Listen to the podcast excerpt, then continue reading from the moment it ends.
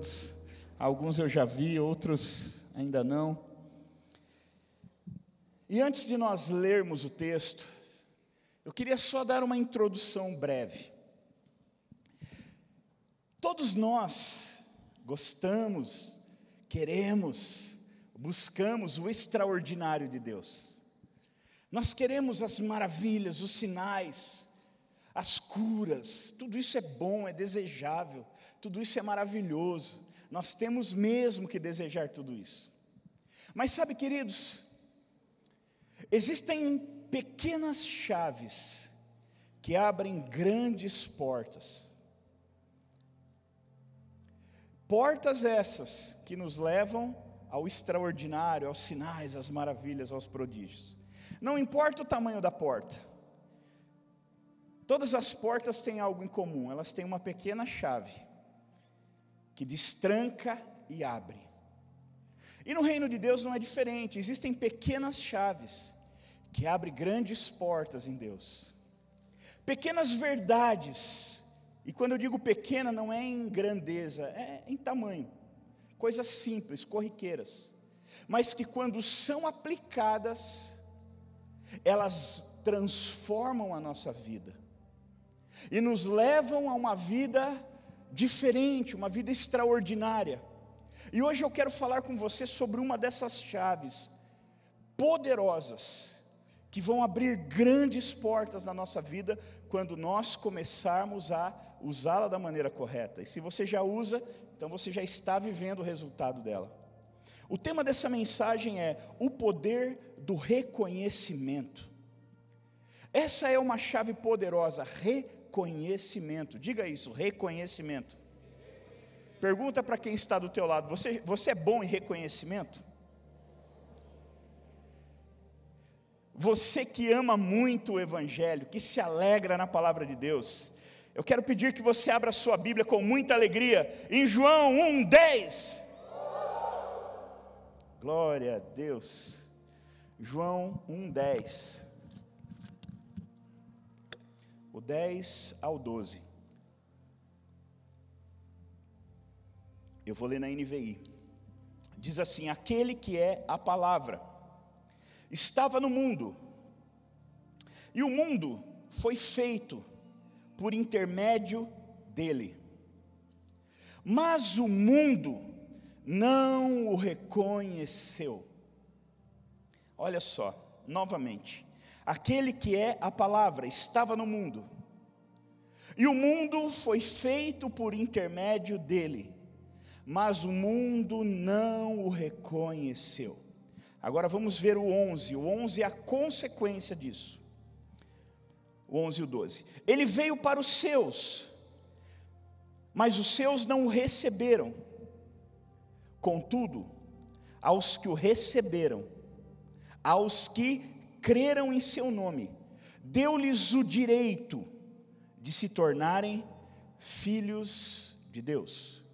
Eu quero usar esse texto para você entender a importância dessa chave que eu estou falando, a importância do reconhecimento.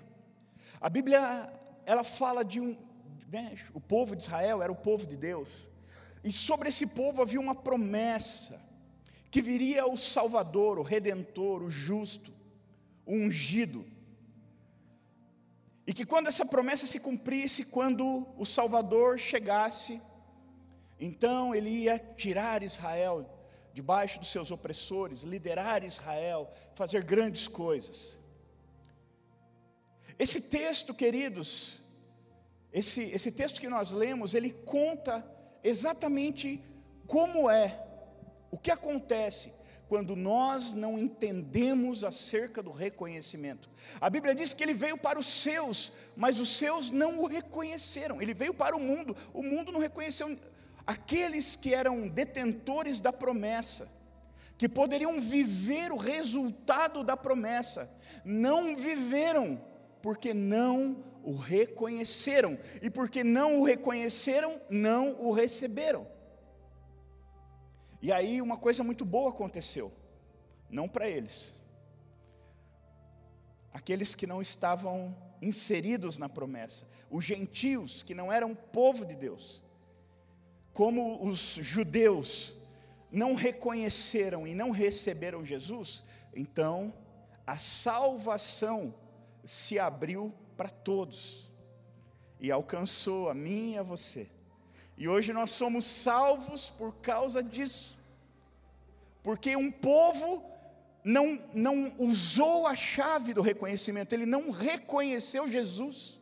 E se você conversar com um judeu, depois você pergunta para o Paulinho no final do culto, que ele manja tudo sobre isso. Os judeus estão esperando o Messias até hoje. Até hoje eles estão esperando que o Salvador venha. Porque eles não o reconheceram. E tudo que eu e você não, recebe, não reconhecemos, nós também não recebemos. Isso é muito importante, queridos. A Bíblia tem mais de 8 mil promessas. Quantas delas nós já estamos vivendo e desfrutando? Nós precisamos aprender a reconhecer o Senhor.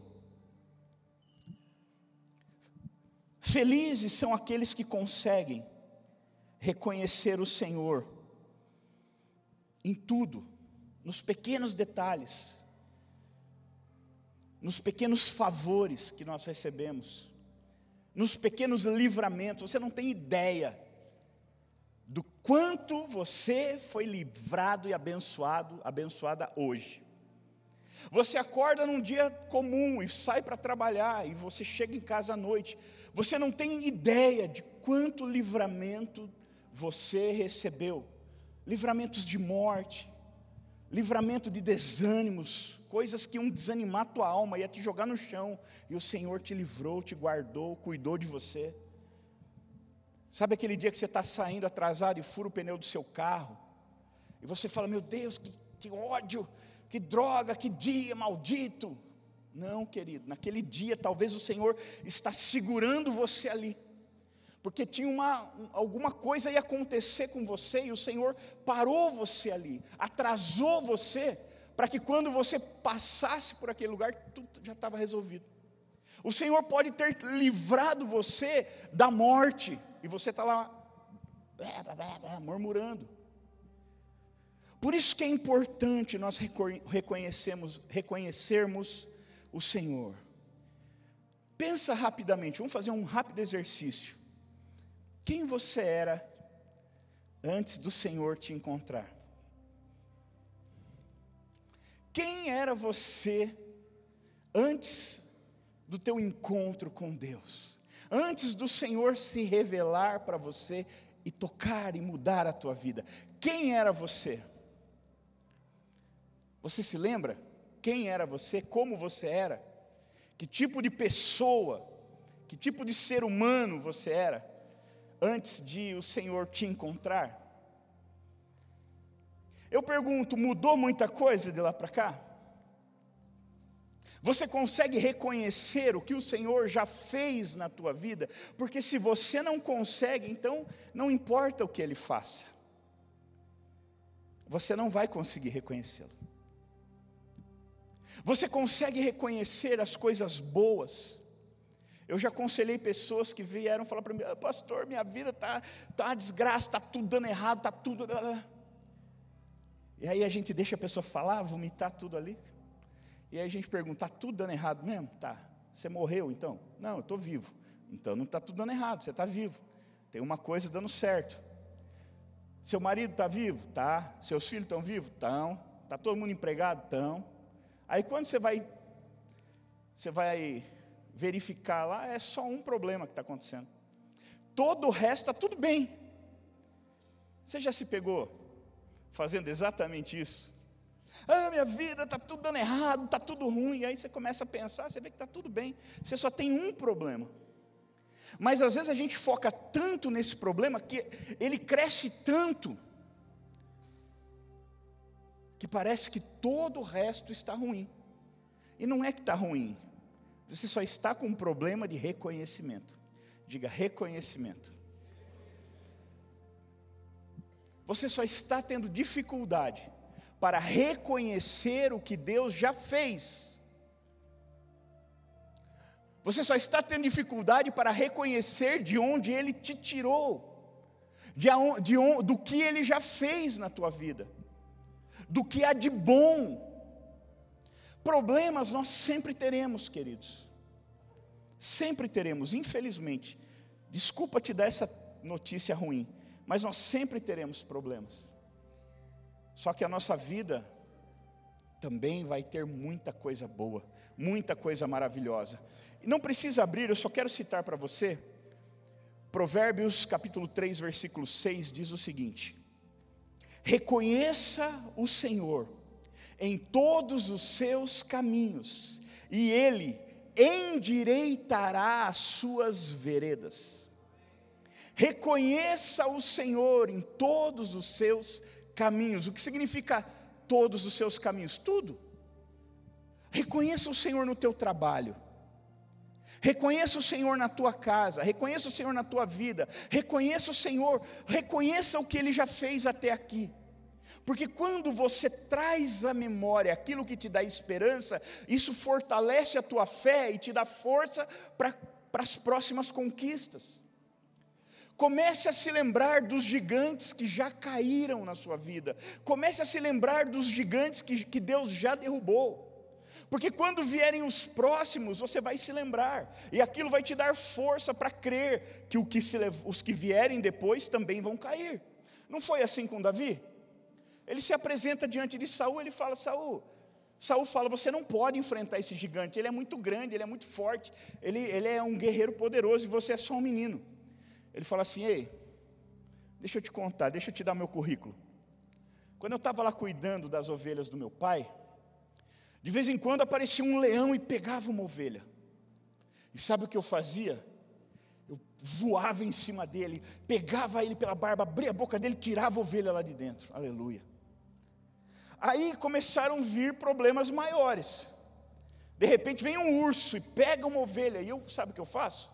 A mesma coisa que eu fiz com, com o leão. Eu vou para cima do urso e abro a boca dele, arranco a ovelha lá de dentro e, e mato o urso.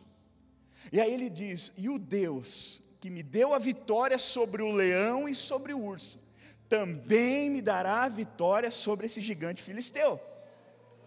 Agora, quem não consegue reconhecer o leão, a vitória sobre o leão, quem não consegue reconhecer a vitória sobre o urso, nunca terá fé para enfrentar os desafios maiores que virão.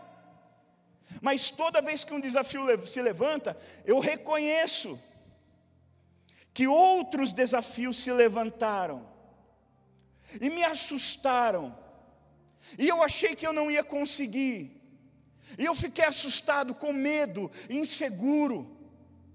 Mas aí eu me lembro que eu tenho um Deus que me, que me fortalece, um Deus que me abençoa, um Deus que me livra, um Deus que me guarda, um Deus que me adestra. E aí eu lembro que assim como aqueles inimigos não me derrubaram, os que vão se levantar também não me derrubarão, por mais que eles me assustem também. Por mais que a gente trema às vezes na base, porque às vezes quando a gente se compara com o gigante, ele é muito maior que nós. Mas aí eu, me, eu comparo o gigante com Deus. E aí você vê o quão, quão pequeno ele é. Mas quem não tem a capacidade de reconhecer o Senhor em cada área da sua vida, sempre perece diante dos gigantes, diante das lutas.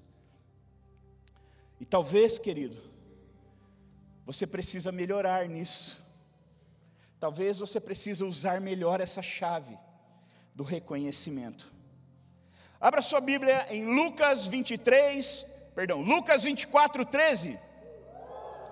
Ixi, dá para melhorar isso aí? Dá para pôr mais alegria? Lucas 24, 13. Oh, agora sim.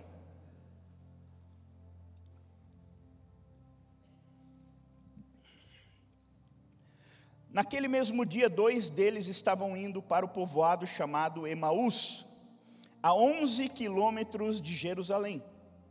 No caminho, conversavam a respeito de tudo o que havia acontecido. E enquanto conversavam e discutiam, o próprio Jesus se aproximou e começou a caminhar com eles. mas os olhos deles foram impedidos de reconhecê-lo. Vai lá para o 29, versículo 29. Mas eles insistiram muito com ele: fique conosco, pois a noite já vem, o dia já está quase findando. Então ele entrou para ficar com eles, e quando estavam à mesa com eles, tomou o pão, deu graças, partiu-o e deu a eles. Versículo 31. Então os olhos deles foram abertos e o reconheceram. E ele desapareceu da vista deles, e perguntaram-se uns aos outros: não estava ardendo o nosso coração dentro de nós, enquanto ele nos falava no caminho e nos expunha as Escrituras? Olha Olha a capacidade de não reconhecer que nós temos. É uma coisa horrível. Os dois seguidores de Jesus, logo após a crucificação, estavam tristes, indo embora de Jerusalém. No caminho para Emaús, eles estão andando. Jesus, já ressurreto, se aproxima deles. Eu não sei por que razão eles não reconheceram. Alguns acham que Jesus estava com uma túnica tal Outros acham, dizem que Jesus ele ressuscitou e ele veio diferente, de, né, glorificado do que era antes. Mas por alguma razão ele não foi, ele não foi reconhecido. Eles não reconheceram visualmente. Aí Jesus falou: Eu vou dar uma chance para vocês. E eles vinham reclamando: É, porque, porque, porque. E Jesus encosta do lado deles e fala: O que está acontecendo aí?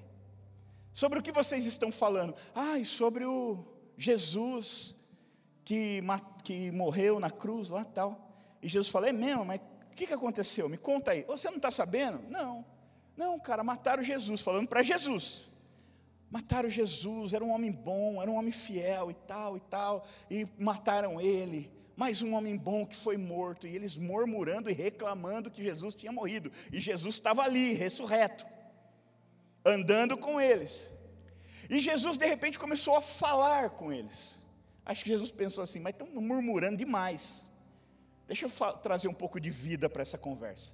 E Jesus começa a falar, expor as Escrituras.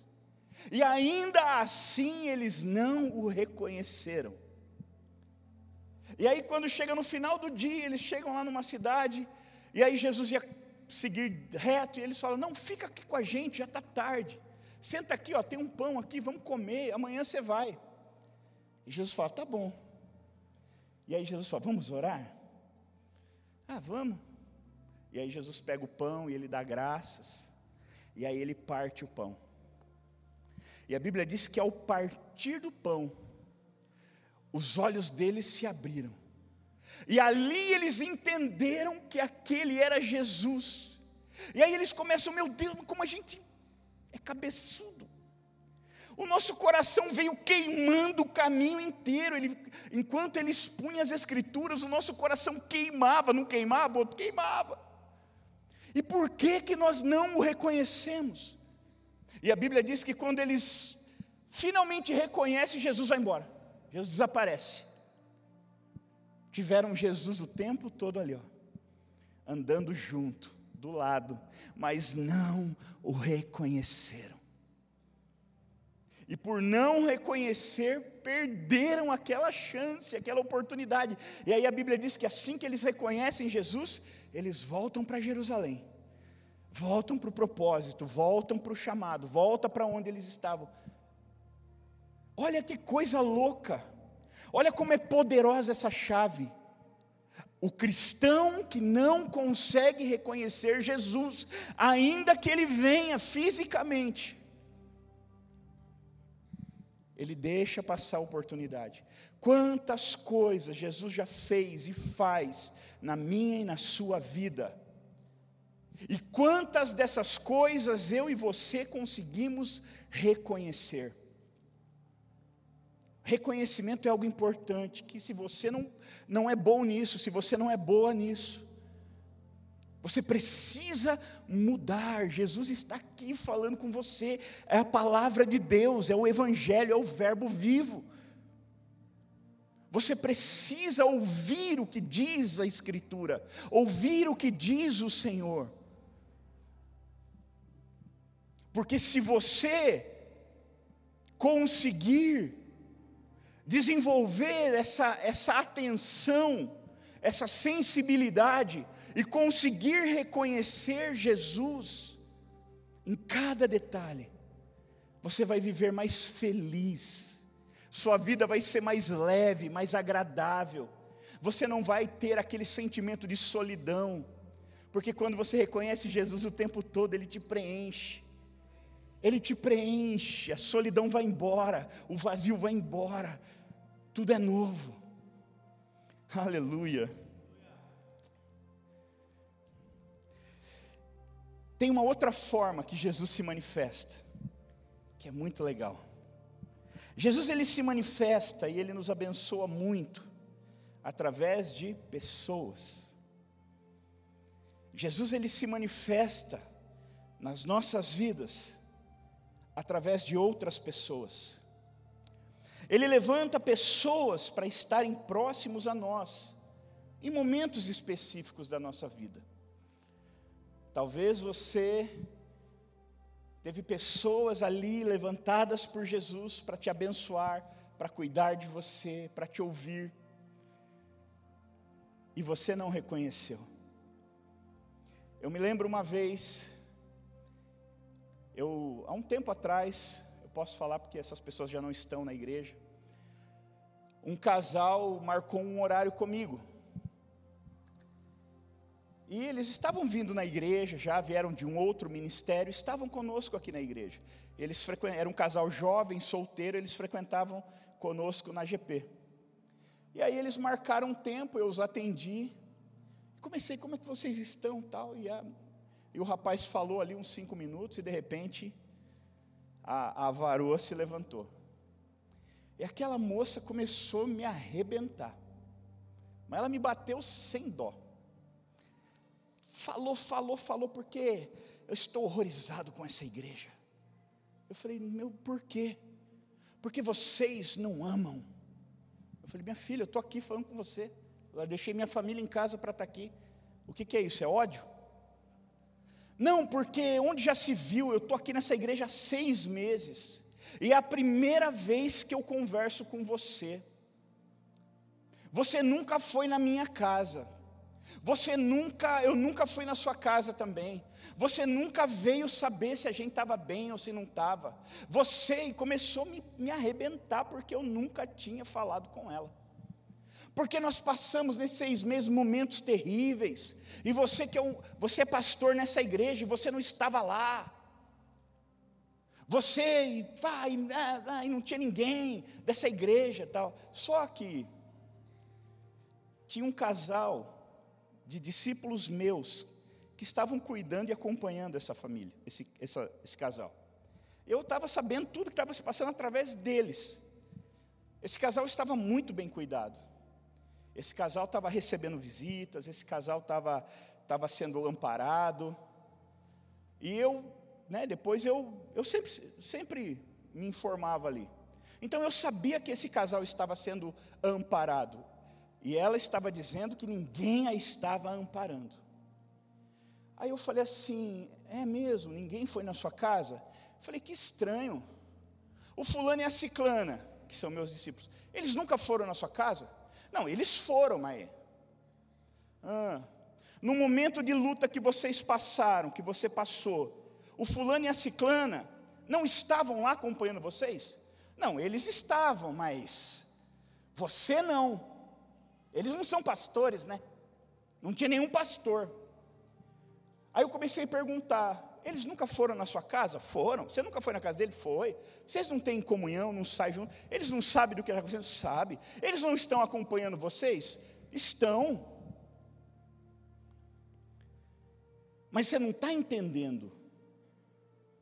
Eu queria um pastor. Eu queria o cuidado de um pastor. Eu falei, minha filha, querida, deixa eu te dizer, tinha um pastor do seu lado o tempo todo, mas você não o reconheceu. Você está dizendo assim, dá-me um pastor, mas tinha um lá. Sabe qual o problema? É que existem, é que você olhou nas mãos dele, você não, não achou o microfone, você está procurando o microfone. E ele não é pastor de microfone. Existem pastores que além do cajado também usam o microfone. Porque no, com o cajado ele apacenta o rebanho um a um. E com o microfone ele apacenta na coletividade. Alguns pastores usam microfone, mas nem todos. A maioria dos nossos pastores, se você olhar nas mãos deles, você só vai ver um cajado, você não vai ver o microfone. O problema é que você procurou a coisa errada, você estava procurando um microfone. Não, mas eles não são, eles não pregam, eles não estão no púlpito, eles não estão em evidência. Mas o tempo todo havia um cajado na mão deles, apacentando vocês, vocês dois em todo o tempo. E você não os reconheceu. Olha que tremendo.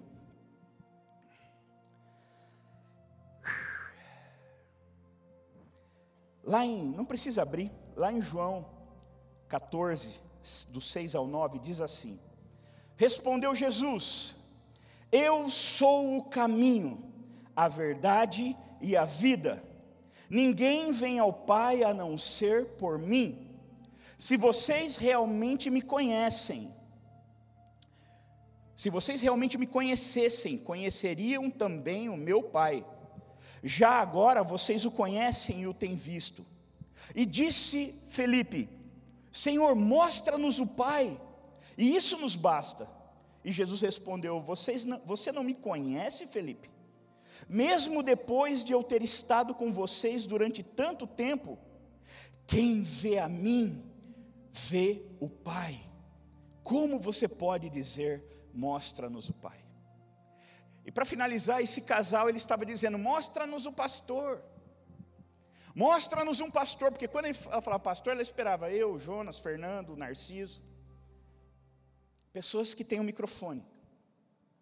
Eu falei, filha, você teve o tempo todo um casal de pastores tremendos do seu lado, caminhando com vocês, atendendo vocês, cuidando de vocês, ouvindo vocês, disponível para aconselhar vocês, e vocês nunca os reconheceram, e agora estão aí com o coração tudo ferido, magoado conosco, pedindo: dai-nos um pastor. Sabe, queridos, essa igreja, graças a Deus, é uma igreja grande.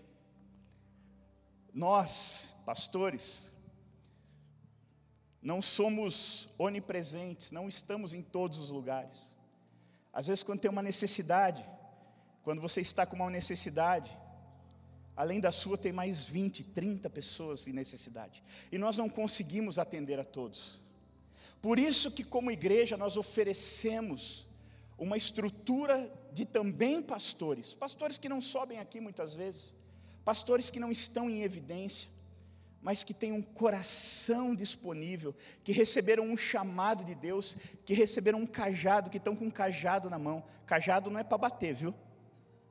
Ô louco, está todo mundo querendo bater na gente. Não, vou descer o cajado. Não, querido, cajado é para apacentar. O cajado é para conduzir. A vara, eles usavam a vara para bater, o cajado não. O cajado é para conduzir.